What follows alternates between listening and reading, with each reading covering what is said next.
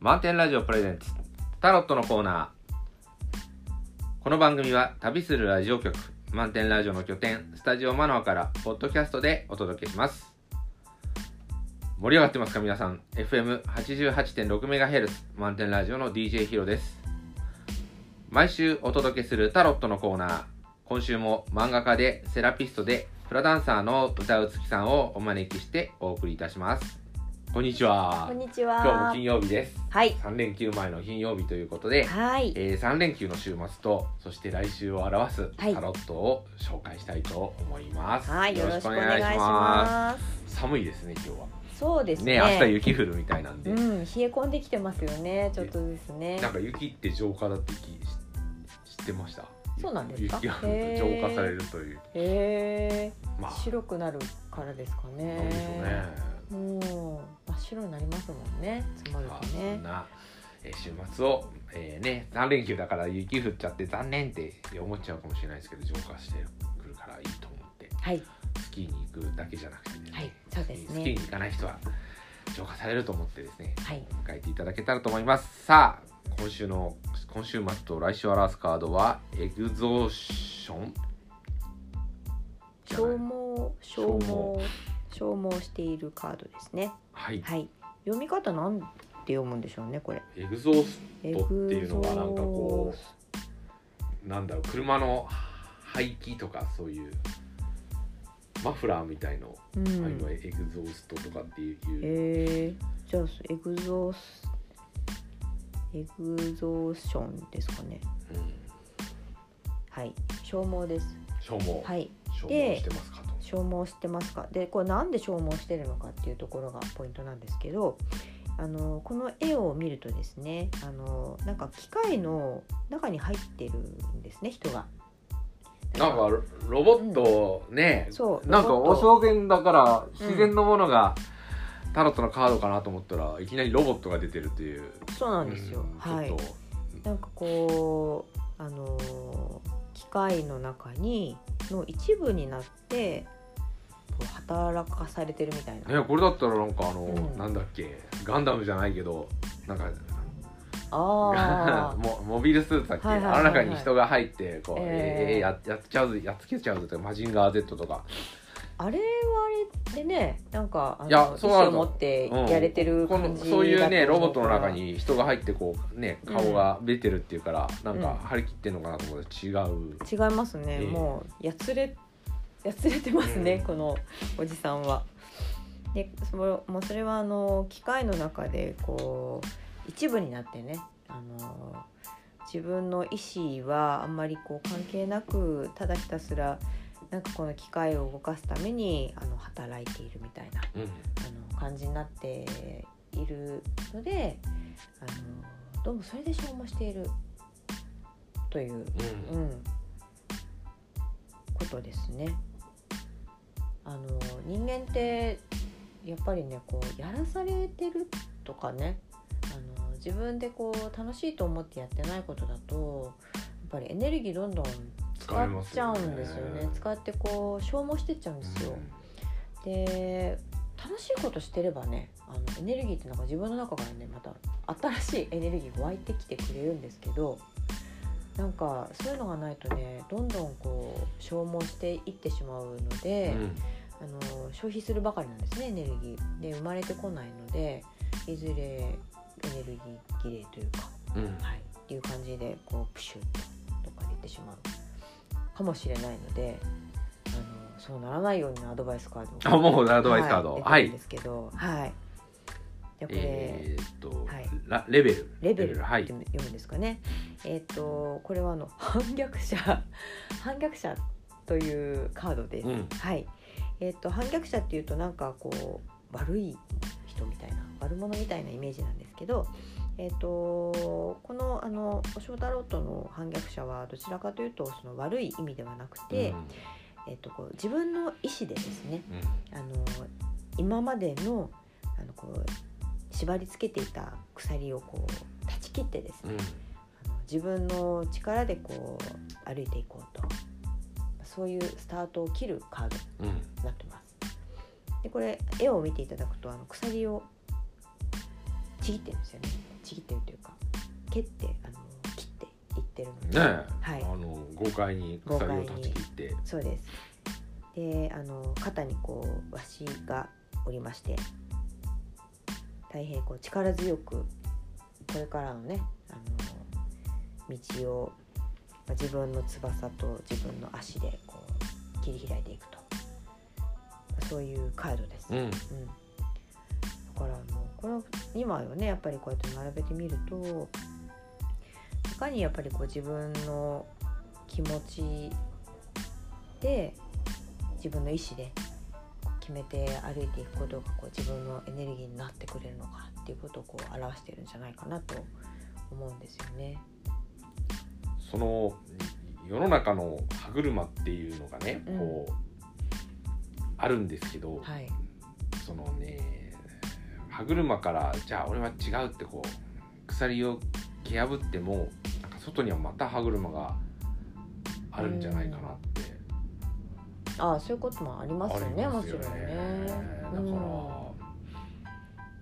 まあ一番最初はね家庭だとか学校とかが歯車なのかどうかわからないけど、うん。そこで、えー社会人になったら自由だなんて言いながらね、うん。もう会社に入ったら歯車でじゃあ、えーアーリーリタイアメントとかセリセリえセミリタイアメントとかって自由になってもやっぱりそのうん。会社の外にはやっぱり歯車みたいになっていて、っうん。ていう感じになっちゃうんですけど。うんそこをこう鎖を断ち切って向かった世界もはいまた歯車その違う歯車になってたりしたり、まあ、社会ってよくできてるなと思うのですがうんこれはそのちょっとやそっとのこう鎖の断ち切り方じゃないんじゃないかと。まあそうかもしれないですね。うん、えっと歯車もあの歯車っていうとなんかこう本当にこう機械仕掛けのあの感じであまりいいイメージはないかもしれないんですけどえっとなんていうかこうなんでしょうね。あの人と人がこう関わっていろいろこう噛み合って動かしていくと何か大きなものが動いたりっていうこともあるじゃないですか。ありますね。うん、だからあのー歯車歯車って言っても悪い歯車そうそうそう悪い歯車うんあのような気がするんですよね。そうだからこれものろくタロットで出てくるんだけどうん。もともとこういうふうにした方がいいよってできたシステムが、はいはい。いつの間にかやらされ感になっている、うんうんうんえーお店行けば安全なうん。こう食べ物が売ってて、うん。えー払ったお金がちゃんと、まあ、数えてもらって、多ければお釣りとして帰ってくっていうのも一つの歯車なんですよ。あそうですよね。うん、でその中でお店の中で振る舞うルールはうん。っていうのをね。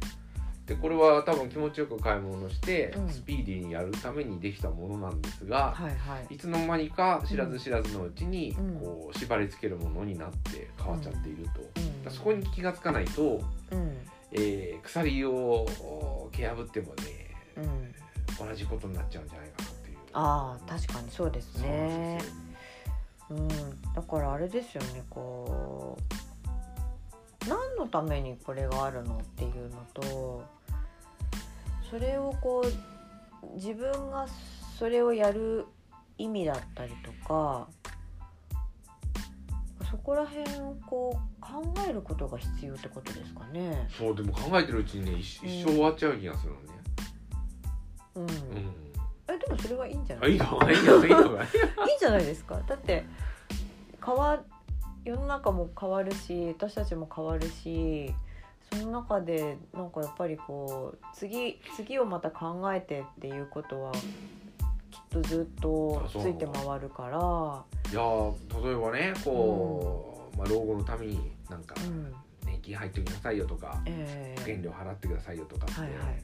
その元気なうちはうん。ななんでこんなのやんなきゃいけないんだって言うけど、うん。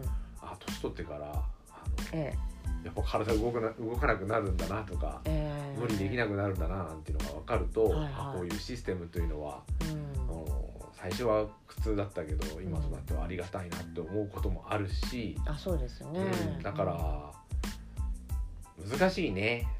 難しいですね、うん。そう。だからあのー歯車がやっぱり全て悪いわけではないけどあのーちゃんと考えてないといつの間にかやらされ感になってそうだから受験勉強もね、うん。あのーなんかいろいろと問題になってるじゃないかこううなんかいろいろとなな何がいろいろん、っていうか何がいろいろえっ、と、まあいろいろあるとは思いますが。格差だとかさ、はいはい、それから詰め込みだとか、ああはい、うんうんどうのこうのって言ってるけど、えね、し試験の紙切れ1枚でねこう人を判断するなんてって言うかもしれないけど、社会に出たらねうん。自分こうしたいっていうのを、うん。こう紙切れ1枚で決められるっていうのも逆にいいと思うわけあそうじゃなかったら、うん。まああるところに勤めててこっちに行きたいって言ったら、よっぽどの準備とか、うん。なんかそれこそなんかねあのなかなかこうそこには分け入って入るのって難しいから、うんなるほど。だからこう受験っていうのは不公平だとか言うけど、え見方によってはね、うん。誰にもチャンスがあるっていう見方もできるしえいやいやそうですねそうですよね。なので、うん。その結構公平なんじゃないかな。うん。だってテストで選ぶのは問題だってか思うけど、うんじゃあテスト以外でどうやって選ぶんですかっていうのがちゃんと明確に出せてうん。でそれが公平なんですかって言われたら分かんないよね。そうですね。まあそういうんで多分栄養入試とかね出栄てきたんでしょ養うけど。栄養栄養の指導はやったけどえ選ぶ方はやってないけどやっぱ面接で人選ぶってすごい大変だよこう。そうですよねきっとねあの選ぶ方も栄養の担当の仕事はしてないけど選ぶええ選抜の。うんだってなんでこれを選んだんですかっていうのを、まあ、言われ言われるのかどうか知らないけどちゃんと説明できるとかうん何の基準でなんか選ぶ選ぶっていううんことを理解したり、うんそれに伴って採点するとかっていうのはすっごく大変なそれこそ歯車で と思っちゃうんですがうんなのでそうシステムを考えてこれは何の意味があるんだろうってやってるうちに人生終わっちゃうなと思ったんですがそれでいいんじゃないかと言われたらあそうかと。うん、っていうかだから自分なりの答えっていうかね、あのーそれが見つかるんだったらいいんじゃないですかね。でえっ、となんていうかすごい長い年月かけて人の作ってきたシステムも変わってきてると思うんですよ。あの一遍作ってはこうあこれはちょっとここが問題だったねっていう問題点が出てきてでそれをこう改良して、であのやうんそれをまた運用してみてどうかっていうのを試してみてでまた問題が出てきたらそこ改良してみたいなことあ多分それは仕事ですごくやった、うん。だから今まで作った制度はね悪いから変えましょうって、うん。で変えましょうってやるとまた変えることに反対する人が出て、えもうすごく大変だ。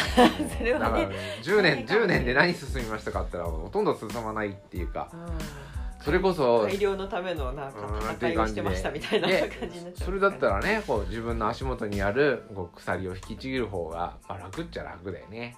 うん、うん、楽楽かな？どうだろう？いやわかんない。だからこう大きなルールの鎖をなんかこう2つ二つの面でねこう社会の中のその、うん。うん歯車の仕組みっていうのをこう変えるという流れと、うん。一人一人がこうなんつうの、こうこれいらんとかっていうふうにやってくれると、うん。バチバチバチって外れてくれるとあー。変えやすいし、ん。変えやすいってことはみんなも外しやすいとかはいうところがあってあなんかじゃあこれはあれですね一方向から見たら解決しないっあそうそうそうていう感じなのかもしれないですね。だからこう自分の仕事もねこうカウンセリングあのだから最初この10年働き方改革とか、うん。そういう土壌は整ったとこ、はいはいはい。あのワークライフバランスとかうん、はい。こういうふうに考えていったらいいんじゃないかって。うん。でも制度を作るまでその個人個人が動かなければうん。また制度を悪用するっていうか本来の意味とは取り違えちゃう人によって新しいルールができちゃう、ああはいはい。うん、だから個人個人がその趣旨を理解してパッと動けるようにならないとはい改革ってなかなか進まない、そうですね。必ずねその制度ができればそれをこうあの変に利用しようっていう人もななぜか不思議と出てきてしまう。そうで今までは1時間でいくらっていうお金のもらい方だったけど、ええ成果でいくらっていうふうになってくるとう、ん、その成果でいくらって分かんないじゃないですかそうですよね、うん、そうすると評価する方もうん。働く方も、うん。そのその意図を組んでねだから時間かければいいもんじゃないでしょっていうのが根本にあると思うんだけど、うん。その評価しづらいところをいいことにその悪いように取っちゃったら、うん。結局は、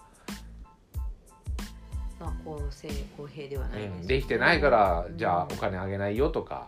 うん。でサボってても結果同じでしょってなったら結局はルールを変えてもうん。しょうがないよねってなっちゃうんですよ、うん。だからこうこれが求めてるものは何なのかっていうことをこううん。早くにさしていけば、うん。まあ、うまくいくと思うんだよね。そうですね。だけど、うんそうじゃないともう悪い方向悪い方向に行ってまたルールがルールを読んでっていうふうになっちゃって。うん、あそうですよね、中身中身がなくてもこうプレゼン力でなんとかなっちゃうとか。ってなるとこう。ってなると、うん結局のところはその今の悪いルールも今度できるいいルールも、はい。結局のところは同じとこなんじゃないかと思うんだけどね。うーん。そこが分かった上でうん。外し始めればいいのかな。うですねレベルっていうのうんそうただ単にこう歯車やだバチンって引きちぎるってなんかそんな単純なものではなさそうですね。そのためには相当考えないといけない、うん、でもできればあの楽しい楽しく楽しいをなんかこう軸に考えてほしいんですよね。あだからうん。た楽しむためにルール作ろうといううんことにしないと、うん、ね。そう。楽しめないですか？らね。果たしてそういうふうに動くのかなっていうのはねあのなかなか難しいところではありますが、うん。うんでもね動くぞって思って思ってあのい生活をしていった方が思ってはいということでなんかねあの3日間週末ありますからはい浄化される日もあるので、はいちょっとこう考えてみ頭をこう真っ白にして、楽しみですね。楽しみにしてねこううーんってできるといいねそうですね。うん。なんかこう自分自分なりにこうやっぱ考えるっていうことが大事なのかな。もう一方向からだけじゃなくて。えっとあとこう周りからこれってこうだよねって言われてるそれだけを判断基準にするだけするんじゃなくてこういろんな方面からこう見てで自分はどう思うかっていうのをよく考えて、うんそれでこうこの薬あ鎖をやっぱこうちぎった方がいいのかそれともあのここのところはこう残しといては残しといてもまだいいのかとか決めていけばいいですよね、うん。自分でね。考える。うん考考える。える。いいですね。考える。はい、週末と来週にしていきましょう。はい、それでは今日の配信はここまでです。ありがとうございました。ありがとうございました。